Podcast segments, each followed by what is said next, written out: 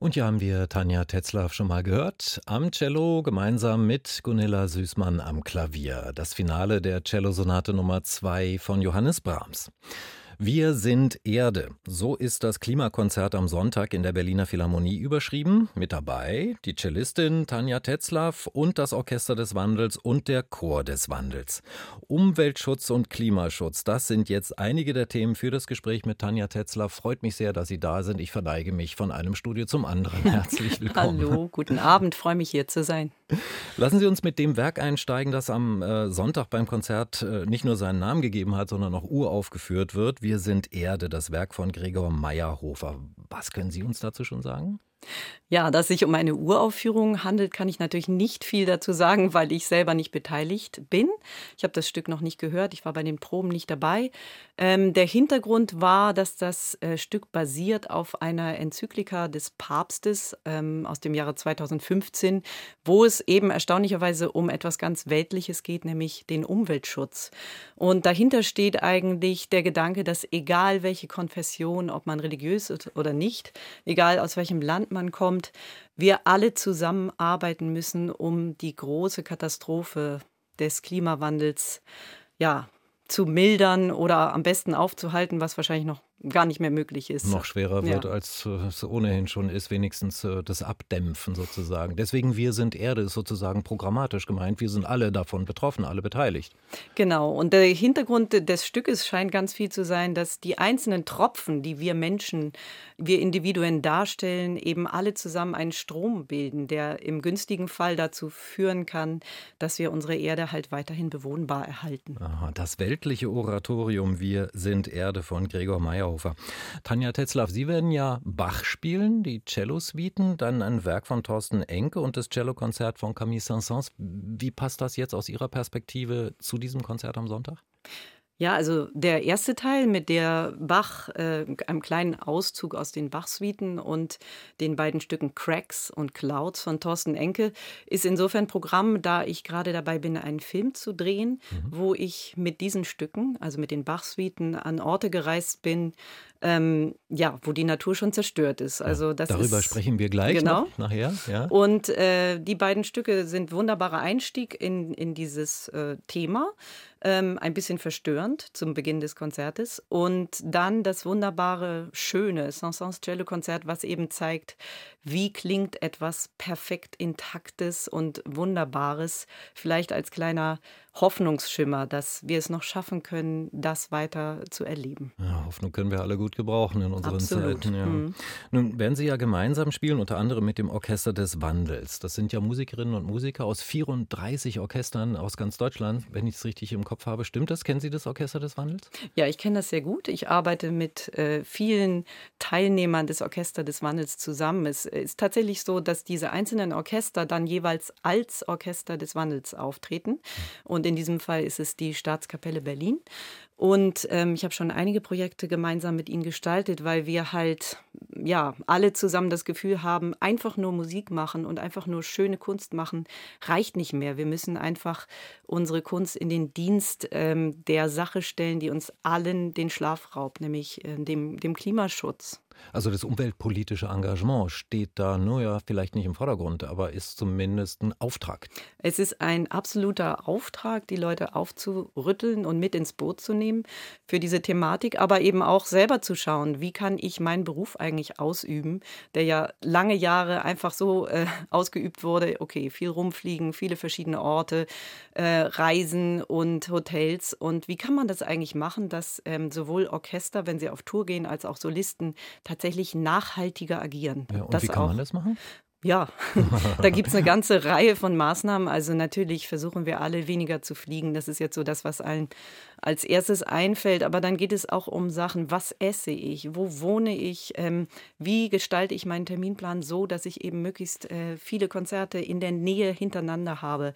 Wie viel muss ich überhaupt machen? Ist das eigentlich nötig, dass man um die halbe Welt jettet für ein, zwei Konzerte? Oder können wir dort, wo wir sind, einfach auch ganz viel bewegen und ganz viele Menschen erreichen und das ist genauso gut. Ja. Haben Sie, Tanja Tetzlaff, also Ihr Leben als Berufsmusikerin und vielleicht auch das Privatleben umgestellt, richtig konzentriert? Ja. Okay. Also natürlich schaffe ich das überhaupt nicht, das perfekt zu machen. Aber es ist seit so vielen Jahren ein Thema, auch in meiner Familie. Ich habe drei Kinder und allein schon die äh, haben mich immer auf den Pott gesetzt, wenn ich was gemacht habe, was einfach nicht in dieses Konzept reinpasst, dass man einfach aufpassen muss, einen nicht zu großen Fußabdruck CO2-mäßig zu hinterlassen. Und ähm, wir haben uns wahnsinnig umgestellt. Also das geht vom Urlaub machen über eben die Berufsausübung, aber auch zu Dingen in unserem Haus, Müllvermeidung, wir essen kein Fleisch. Also die, die ganz normalen Dinge, die jeder wirklich beitragen kann. Nicht so lang duschen. Das sind so unglaublich banale Dinge, die aber irgendwie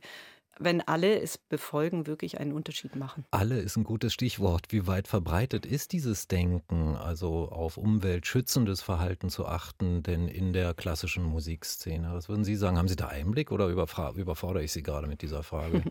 Also es ist sehr, sehr unterschiedlich. Mhm. Man trifft manchmal auf KollegInnen, wo man wirklich erstaunt ist, dass es immer noch darum geht, ich will Spaß haben, ich will Karriere machen, ähm, ich will viel Geld verdienen. Das ist aber eher die Minderheit. Also ich glaube, es ist ein großes Bewusstsein dafür, dafür da, weil wir natürlich auch viel mitkriegen, dadurch, dass wir viel unterwegs sind und äh, vieles sich verändert. Ähm, Demokratien gefährdet sind, ähm, Armut wächst überall. Und ähm, ich habe das Gefühl, wenn man ein bisschen sich gegenseitig austauschen würde, noch mehr als das geschieht, könnte man eine ganze Menge ändern in dem Klassikbetrieb. Mhm. Und wie kann jetzt die Musik, die Ausübung der Kunst dazu beitragen? Ja, wir haben ja einen unglaublichen Vorteil. Musik ist pure Emotion. Das heißt, wenn wir in dem Moment, wo wir diese pure Emotion rüberbringen im Konzertsaal, wenn wir dann auf ein, ähm, ja, ein Thema hinweisen, was eben brandaktuell und realistisch ist, dann kann man die Menschen, glaube ich, wirklich aufrütteln und aufwecken.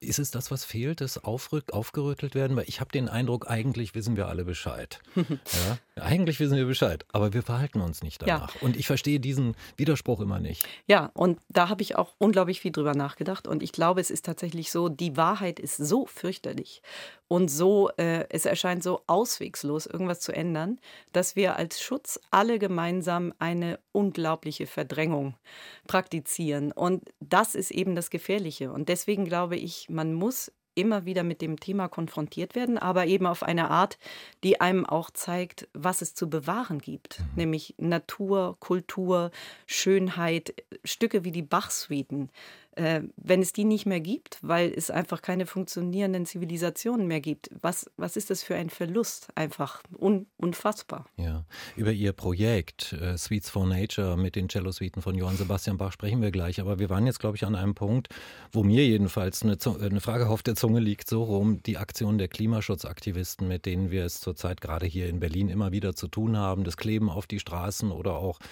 äh, Kartoffelsalat auf Bilder werfen. Äh, wie finden Sie das? Es ist ähm, ja, ich verstehe den Beweggrund und ich verstehe die Verzweiflung, die dir dahinter steckt. Ich halte es für einen ganz falschen Weg. Es gibt so viele Möglichkeiten, darauf hinzuweisen, dass wir etwas ändern müssen, ohne dass man zerstörerisch agiert. Und ähm, die Wut, die hervorgelockt wird durch diese Aktion, ist dermaßen kontraproduktiv äh, für den Klimaschutz, dass ich einfach nur bitten würde, Leute, hört auf damit und denkt euch was anderes Konstruktives aus. Ja etwas, was Sie sich auch ausgedacht haben. Sweets for Nature, Ihr Filmprojekt, soweit ich weiß, entstanden ähm, im Rahmen des Glenn Gould Bach Fellowships der Stadt Weimar. Das ist sozusagen der organisatorische Hintergrund dahinter, ne?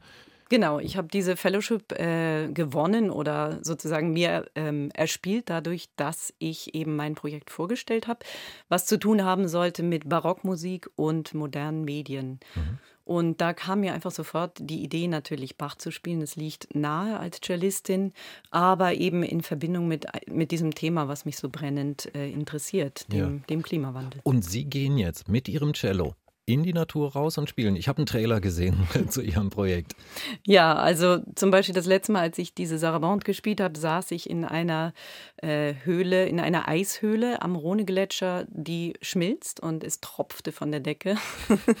Ähnlich unangenehme Bedingungen wie hier im Tonstudio. ähm, aber, aber bei uns ist es warm. Bei uns ist es warm, genau, hier ist es warm. Ähm, ja, ansonsten war ich also eben, wie gesagt, ähm, am Aletsch-Gletscher, am Rhone-Gletscher in einem abgebrannten Wald in Frankreich, ähm, an der Küste in Frankreich, die ähm, von Erosion bedroht ist. Und im Harz, wo die Bäume sterben, ähm, in einem ausgetrockneten See. Und habe jeweils äh, ein oder zwei Sätze dort gespielt, auch Live-Audio aufgenommen auch krasse Bedingungen, ähm, um eben ja der Natur sozusagen äh, mein Beileid auszusprechen oder, oder ähm, mich auch zu meiner eigenen Schuld zu bekennen, ja, dass ich natürlich ja. Teil bin von der Zerstörung, die wir der Natur antun. Also Sie treten mit Bachs Cello Suite, mit den einzelnen Sätzen, sagen wir, in Kontakt mit der Natur und äh, diesen Entschuldigungsaspekt habe ich jetzt noch nicht verstanden. Also Sie entschuldigen sich bei der Natur dafür, was wir ihr antun. So könnte man es sagen. Also es ist tatsächlich in dem Moment, wo ich da sitze, ähm, ich habe jetzt alle Bachsätze schon abgedreht. Ähm, es ist ein unglaubliches Gefühl von äh, Einheit mit der Natur. Also es ist auch wunderschön, diese Musik dort zu spielen, weil sie eben genauso natürlich und perfekt ist, wie die Musik, äh, wie die äh, Natur eigentlich sein sollte. Ähm, und gleichzeitig ist ein unglaubliches Weh damit verbunden, weil ich die Zerstörung sehe und ähm, ja, wirklich Abbitte tun möchte. Ja, für sich selbst oder vielleicht auch für die nachfolgende Generation, für Ihre Kinder, von denen Sie gesprochen haben? Ja, also erstmal für mich selber. Ich möchte auch noch ein bisschen schöne Natur erleben können. Kann ich natürlich auch. Nein, es geht darum, dass einfach ähm, die Zustände nicht nur für meine Kinder, sondern für alle folgenden Generationen sehr, sehr schwer werden. Und ähm, das muss man sich bewusst machen und ähm, ja, es ist einfach äh, ein, eine schöne Art zu sagen, schaut mal, was wir noch haben und was wir bewahren müssen. Es ist noch nicht alles zu spät. Ja. Tanja Tetzlaff, ich finde ja in diesen Cello-Suiten von Bach kommt irgendwie so das Göttliche raus. Ne? Das ist einfach eine göttliche Musik. Und wenn Sie das in der Natur spielen, ist das dann sowas wie ein Signal für mehr Achtsamkeit, für mehr Demut, also für ein Erspüren des Göttlichen, wenn man so will, auch in der Natur? Ja, also ob man es nun göttlich nennt mhm. oder eben einfach ähm, ja die große positive Energie, die uns überhaupt alle zum Leben gebracht hat und die ganze Welt am Leben erhält. Ähm, Demut ist genau das Stichwort, das ich auch immer benutzt habe im Zusammenhang mit diesem Projekt. Ähm, wir nehmen uns, jeder Einzelne nimmt sich so wahnsinnig wichtig und wir sind eigentlich wirklich nur ja, kleine Ameisen. Das wird einem so bewusst, wenn man am Aletsch-Gletscher sitzt und Bach spielt.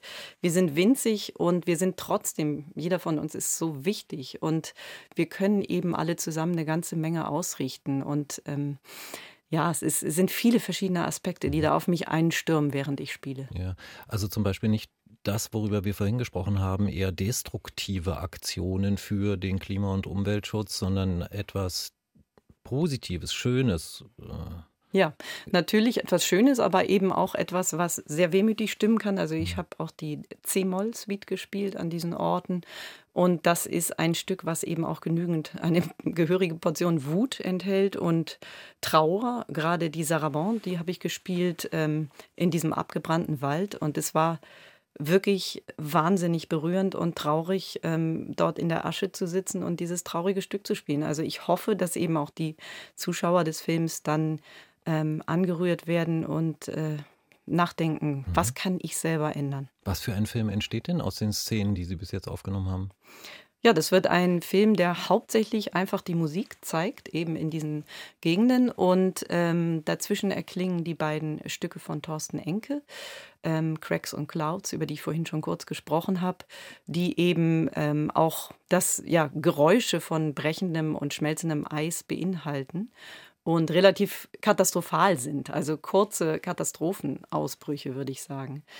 Und ähm, es wird auch Reflexionen geben über das Thema, die ich ähm, spreche, während ich eben von einem Ort zum anderen laufe oder die richtigen Stellen suche. Und ähm, das Ganze wird prämiert dann im April in Weimar in einem Kino. Mhm.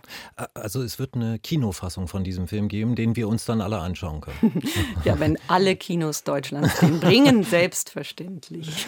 ich, ist ja wichtig, ne? Also da machen wir dann nochmal extra Werbung dafür, wenn es soweit ist. Im April haben Sie gesagt. Genau, ja. absolut. Okay. Das wäre schön. Wir haben so ein kleines bisschen schon gesprochen über die Hoffnung, die noch bleibt. Ähm, wie viel Hoffnung haben Sie noch, dass wir das Ruder noch rumreißen können, jetzt auch angesichts der Klimaschutzkonferenz, die gerade stattfindet? Oder stattgefunden hat. Wie viel Hoffnung haben Sie?